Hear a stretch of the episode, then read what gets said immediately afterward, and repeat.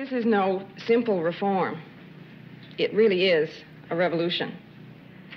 Sex and race, because they are easy, visible differences, have been the primary ways of organizing human beings into superior and inferior groups and into the cheap labor on which this system still depends. We are talking about a society in which there will be no roles other than those chosen or those earned. We are really talking about humanism. Welcome to 10 Minutes on Democracy. That moment of democracy inspiration was from Gloria Steinem's famous Address to the Women of America speech at the founding of the National Women's Political Caucus in Washington, D.C., as she was talking about dynamics of sexism and racism that are as alive today as ever. I'm Jason Franklin, Senior Advisor at One for Democracy, and today is Tuesday, October 12th. Moving from 1971 to today, I've been keeping my eye on the constant state and national shifts in redistricting, voting rights, and obviously the big economic legislation still working its way through Congress. It's another week of many small shifts, but few massive breakthroughs. So, even as the Freedom to Vote Act, which would prohibit partisan gerrymandering, remains stalled in the Senate, states are moving forward at a rapid clip with their redistricting efforts. Are many examples coming out in this last week of the extreme partisan gerrymandering that is so concerning around the country. In Arkansas, the Republican run legislature passed the GOP's new congressional map, which splits the state's largest county, which covers Little Rock, in three parts to dilute the strength of black voters and Democrats. And in Indiana, Republicans, who also have a trifecta control there, finalized and approved new maps on Monday that amplified the dominance of the GOP through an even more extensive party gerrymander than they did 10 years ago. In other states, the dynamics are still in flux. Take Iowa, for example. Republicans in the Iowa Senate on Tuesday voted down congressional and legislative maps that were proposed by the state's nonpartisan Legislative Services Agency over the objections of Democrats. Now, over the last 40 years, four cycles of redistricting, since the Legislative Service Agency was given a central role in redistricting, Iowa has always reached bipartisan agreement, but control of the state government has always been divided between parties during the redistricting fight. Now, for the first time, Republicans hold a governing trifecta and they may just blow past the LSA's recommendations or even repeal its role outright and implement a heavy partisan gerrymander for the first time in decades in Iowa. In Colorado, two Latino advocacy organizations are bringing a suit to challenge the state's new congressional redistricting proposal that emerged from their redistricting commission. They're arguing it dilutes the voting power of minority communities in contravention of the state constitution Democratic groups have also filed objections, including a concern around whether the Commission faithfully followed a separate directive to maximize the number of competitive districts. Michigan's also got work coming out from their new independent redistricting commission. They approved 10 draft maps to present to the public in hearings, but there's already facing significant pushback as these maps would see the loss of majority black districts in the Detroit area place several incumbents in the same districts. So there are ways you can still get involved, even in these final weeks of redistricting fights down at the local level. If you're interested, please reach out to One for Democracy. But the big question remains will Democrats be able to pass the Freedom to Vote Act nationally? Also, at the national level on Thursday, Senate Democrats introduced their own version of the John Lewis Voting Rights Act, designated S4, Senate Bill 4, which follows on House Democrats passing their version of the bill in August, House Resolution 4. The John Lewis Voting Rights Act would restore protections of the 1965 Voting Rights Act, but like freedom to vote, its fate depends on adjusting the filibuster to pass democracy legislation in the face of Republican opposition. Just like with redistricting, at the state level, we're seeing a mixed bag of advancement of voting rights themselves.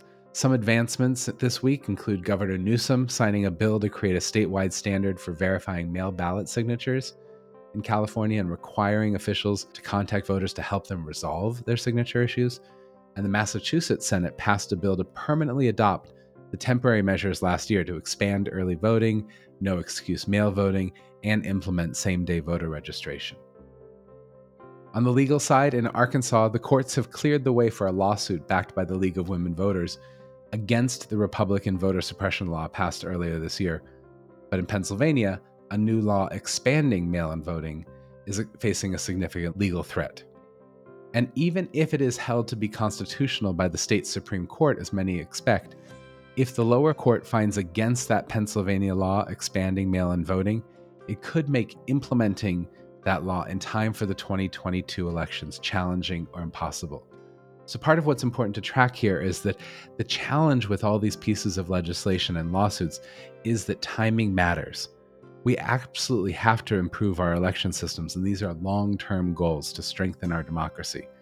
But also, when they get improved or undermined, even temporarily, matters, as elections are set on fixed dates. If you can strengthen or pervert the system for a few critical months or a year, you can shift the balance of power in such a polarized and closely balanced political moment. Speaking of polarized, despite the Democrat versus Democrat debate drama over the infrastructure bill and the climate and social spending package, Democrats on both sides of the aisle coming out saying that if they miss the chance to pass this package, they believe they're dooming themselves in the midterms. As House Democrats are working to cut a trillion dollars or more from the original $3.5 trillion social and climate spending package proposal to get buy in from moderate House Democrats and Senators Manchin and Sinema, one big debate has been whether they're going to try to trim everything a little bit or just cut a few things out to be able to go big elsewhere. Well, last night, Speaker Pelosi weighed in with a letter to colleagues sharing her decision to focus on doing a few things big. So I would expect this week the fight will be on which big things get taken out. The other big debate has been about the debt ceiling. And we saw that essentially a punt happened over the last few days. A $480 billion increase in the country's borrowing ceiling cleared the Senate last week on a party line vote after Mitch McConnell agreed that Republicans wouldn't filibuster a short term increase. The House is working to improve it right now, and Biden is expected to sign it into law this week, but the relief provided will be only temporary. It will force everyone to revisit the debt ceiling again in December, when federal spending bills must also be approved and a continuing resolution to avoid a damaging government shutdown must be passed. So, what you're seeing is we've created a major year end backlog, make for a very tumultuous end of 2021, and also meant on the political side that filibuster reform was not required to pass this version of the debt ceiling increase. There had been some hope that if we had to do a filibuster reform to raise the debt ceiling, we might also get a window to pass the Freedom to Vote Act and the John Lewis Voting Rights Act. McConnell has insisted he won't support another short term debt ceiling increase, though he also insisted he wouldn't do this one until he did. So we might see a requirement for filibuster reform in December, and maybe we'll open a window then to pass the Freedom to Vote Act. But as I've talked about before, this is all about timing. Passing the Freedom to Vote Act and the John Lewis Voting Rights Act in December would be major wins for our democracy. But it also might be too late to prevent partisanly gerrymandered maps in many states for the 2022 elections. If those maps, despite what the Freedom to Vote Act says, if those maps are upheld by state courts, what you'd see is likely the House of Representatives would swing back to Republican control, and many state legislatures would swing back or remain in Republican control instead of becoming competitive. That's, many people argue, has been the goal all along it's been a complicated game of brinkmanship and political strategy. It's really hard for any of us to predict what can get passed when, with such narrow margins all around. But that's really what to try to keep track of as you're trying to keep track of the issues affecting our democracy right now. So that's all for this week's quick review. I'm Jason Franklin. It's Tuesday, October 12th, and thanks for listening to 10 Minutes on Democracy.